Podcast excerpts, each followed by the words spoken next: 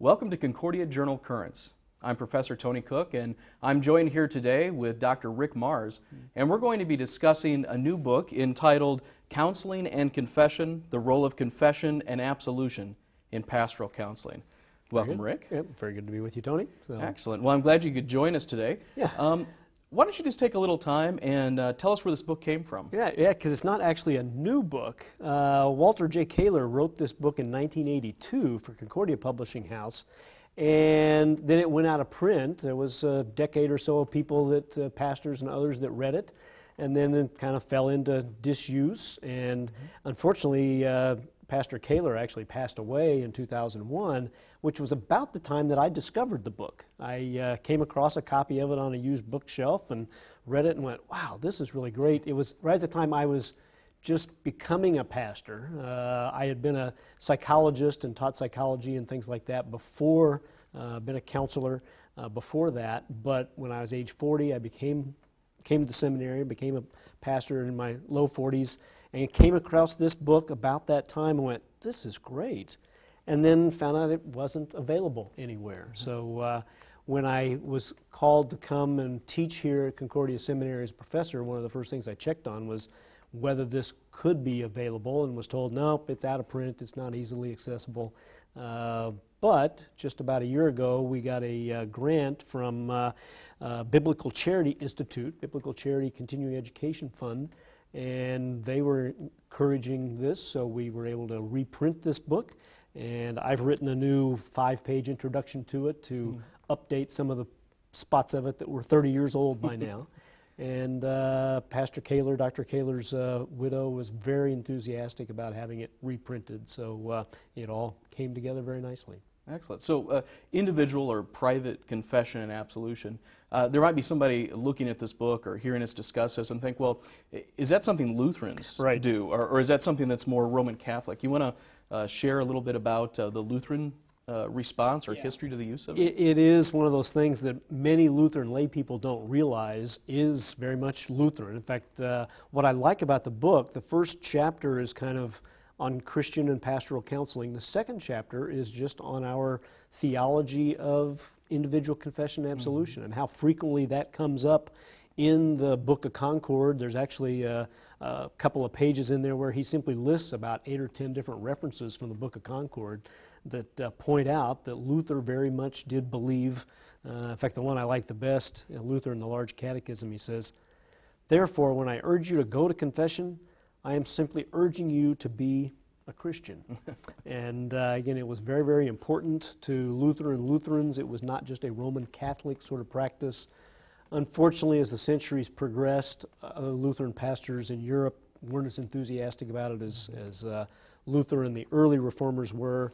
And then when we came over here to the United States, Lutheran pastors were often even less enthusiastic about preaching and teaching about it. You know, they didn't want to be thought of as too Catholic, I think, was one of the primary things. There were issues of pietism, that pietists thought that confession and absolution wasn't as important as just feeling your way towards your faith. And so it fell into disuse, and so very few actually did practice it. But there was always a core of a small percentage of Lutheran pastors that were promoting it. It's in the Catechism, it's in the Book of Concord. So we just need to be doing more to teach our seminarians that they can use it when they're out in the parish, and to teach pastors that are already out there that there are many pastors that are practicing it. And I think this book is one of those that can help inform them, but also get them excited about the practice of using individual confession and absolution.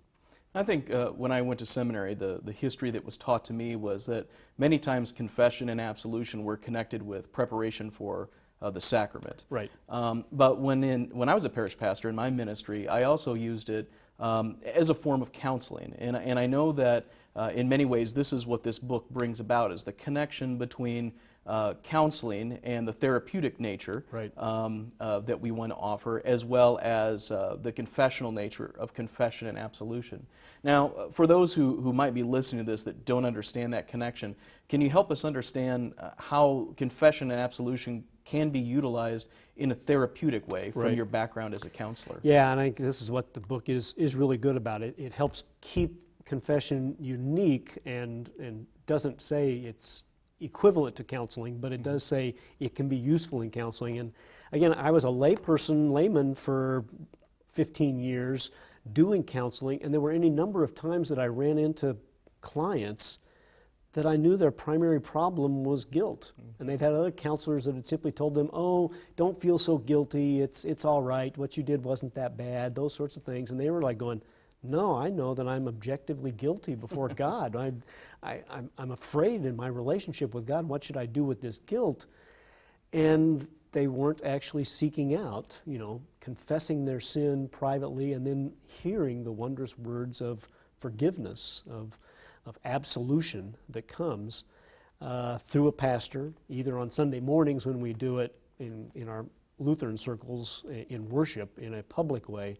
But a lot of people, it's their sin is a greater burden for them, and just hearing it said publicly amongst a couple hundred other people doesn't help them feel it personally. Mm-hmm. And so actually going and having a pastor lay his hands on their head perhaps during the confession and absolution is a powerful additional source of comfort for them. And again, part of what Jesus says in a couple of different places in Scripture about how the keys have been given to the church. And in John 20, you know, whoever sins you forgive, they are forgiven. Whoever sins you do not forgive, they are not forgiven. Those are the biblical basis for why we Lutherans say that it's not just a church practice, but it's actually part of our biblical heritage. So I like to tell people it's like medicine. You know, if we found out we were sick and a doctor said, well, here's 3 forms of medicine, I want you to take all 3 forms of this medicine, it will help you get better, how many of us would say, well, no, I only want 2 of those prescriptions, doctor. I don't want to take that 3rd prescription. Some people do that, but this is one of those. We receive forgiveness of sins through our baptism, through the Word of God, through the Lord's Supper, but we can also receive it through confession and absolution, both at the corporate level and at the private level, and we Lutherans just aren't practicing it very much at the private level, and we can. It does bring, you know, I still remember some clients that, you know, they're just burdened by sin, perhaps going to jail because of their sin, and going, how can God forgive me if I've done this?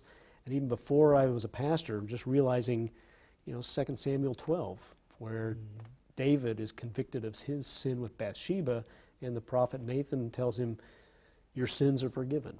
There were still repercussions to his sin, but his sins were forgiven. So.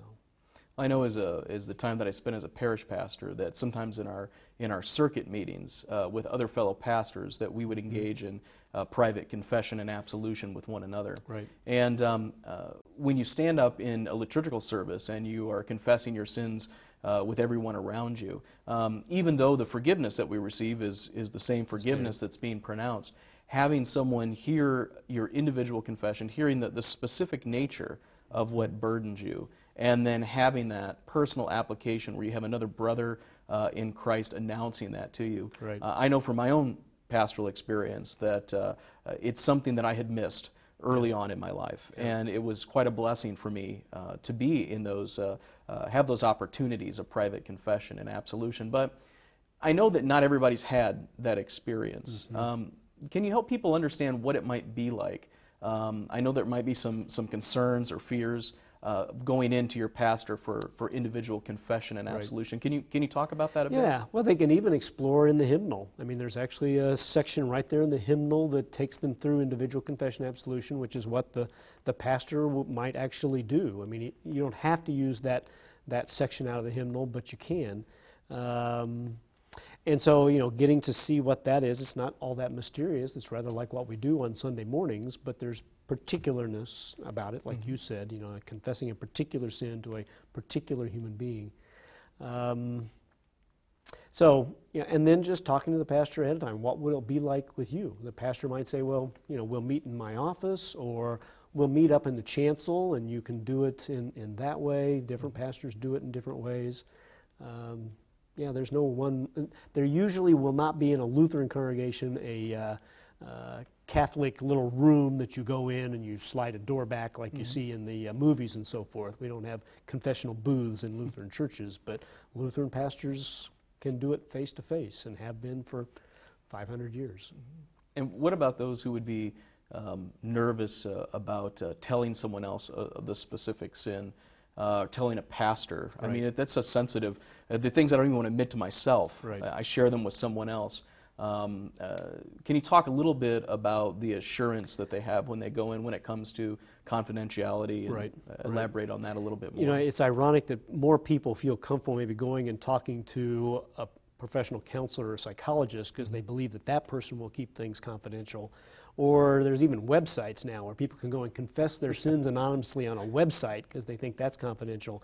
But pastors in their ordination vows actually make promises never to divulge what it is, the sins that are confessed to them. So they are supposed to take that to their grave. And all pastors that I know of take that extremely seriously, will not break that confidentiality in even some very extreme circumstances, so even legal circumstances. So they should probably have that conversation, you know, about with their, there are sometimes complications about, you know, I'm thinking about killing myself or something like that, that a pastor might go, I need to get others involved because I don't want you to hurt yourself or hurt somebody else. But for the vast, vast majority of situations that people have sinned and they know they've sinned, and they're burdened by, well, what will my pastor think of me? This is what pastors entered the ministry for, was to forgive people their sins, both through their preaching, through their teaching, but very specifically through the sacraments and through individual confession and absolution. And I'm just so pleased that more and more pastors are starting to actively teach about it with their congregations. That's one of the things we emphasize here at the seminary, is you can't just go in and put up a shingle and say, okay, everybody, I'm going to start practicing. You come to me for confession and absolution. You have to take the time to teach your parishioners about confession and absolution. And this is one source that I think could be very, very helpful to teach the pastor about what it is confession and absolution can be and what it's not. So who are the multiple audiences for this particular book? Primarily pastors and other church workers that want to know more about it, but lay people that are interested in confession and absolution. My parents, I gave them a copy since I wrote this introduction, and they said, well, should we buy a copy of this for our pastor? And I said, sure, you know, talk to him about it. That might be a good gift that he would like to do. So in that sort of thing, if parishioners would like to gift something like that to their pastor if they think he would benefit from it. This might also be something, thinking back to my time in ministry, that would have been helpful to discuss at a Winkle or a pastor's conference. Even. Right. If someone wanted to do that, how would they get a hold of a copy of this book? Well, it's published through Concordia Seminary Press, so not through Concordia Publishing House anymore, even though it was originally from them. And so Concordia Sem Press, you can get at sempress@csl.edu, or at the phone number 314-505-7117. It's also being distributed through Amazon and through our own Concordia bookstore here on campus, Concordia Seminary bookstore. So if they want to order it through them, they can do that as well. So any number of opportunities to get access to it. All right. Are there any closing thoughts or comments that you'd like to share with our viewers today? Well, it's interesting. Again, Koehler wrote this in 1982. He actually quotes a 1962 study by a man named Enger, in which they asked pastors, like 400 and some pastors, about their practice of confession and absolution. And 90% of the pastors in 1962 said, we should be doing confession, individual confession and absolution more often. We should be teaching and preaching about it. We should be encouraging its use. That was 90% of the pastors saying that 50 years ago. And I still, when I talk about this, I usually in a room of Lutheran seminarians or pastors ask, how many of you grew up in a congregation that regularly practiced confession and absolution? I usually get two hands out of any group of 25 students or pastors, and usually one of those two hands says, well, I grew up Catholic. And so that was, so usually about 1 out of 25 tell me that they grew up in a congregation that regularly practiced individual, publicly practiced individual confession and absolution. So we haven't been as successful in these last 50 years, even though 50 years ago our parish pastor said we should be doing it more. So I'm hopeful that if we were to do a study like that 5 or 10 years from now, maybe 90% would still say they still do it more, would still think we should do it more, but maybe 50% or 80% of our pastors and congregations would actually be saying, yes, you know, we do practice private confession absolution. We do have 10 or 15 or 50 people that come for that every year. That would warm my heart to know that a book like this was having that kind of impact. So, well, I want to thank you for being here with us today and for putting together this wonderful resource. Yeah. And I want to thank you for joining us today on Concordia Journal Currents. You can check out this as well as other Concordia Journal Currents at www.concordiatheology.org. Thanks for joining us.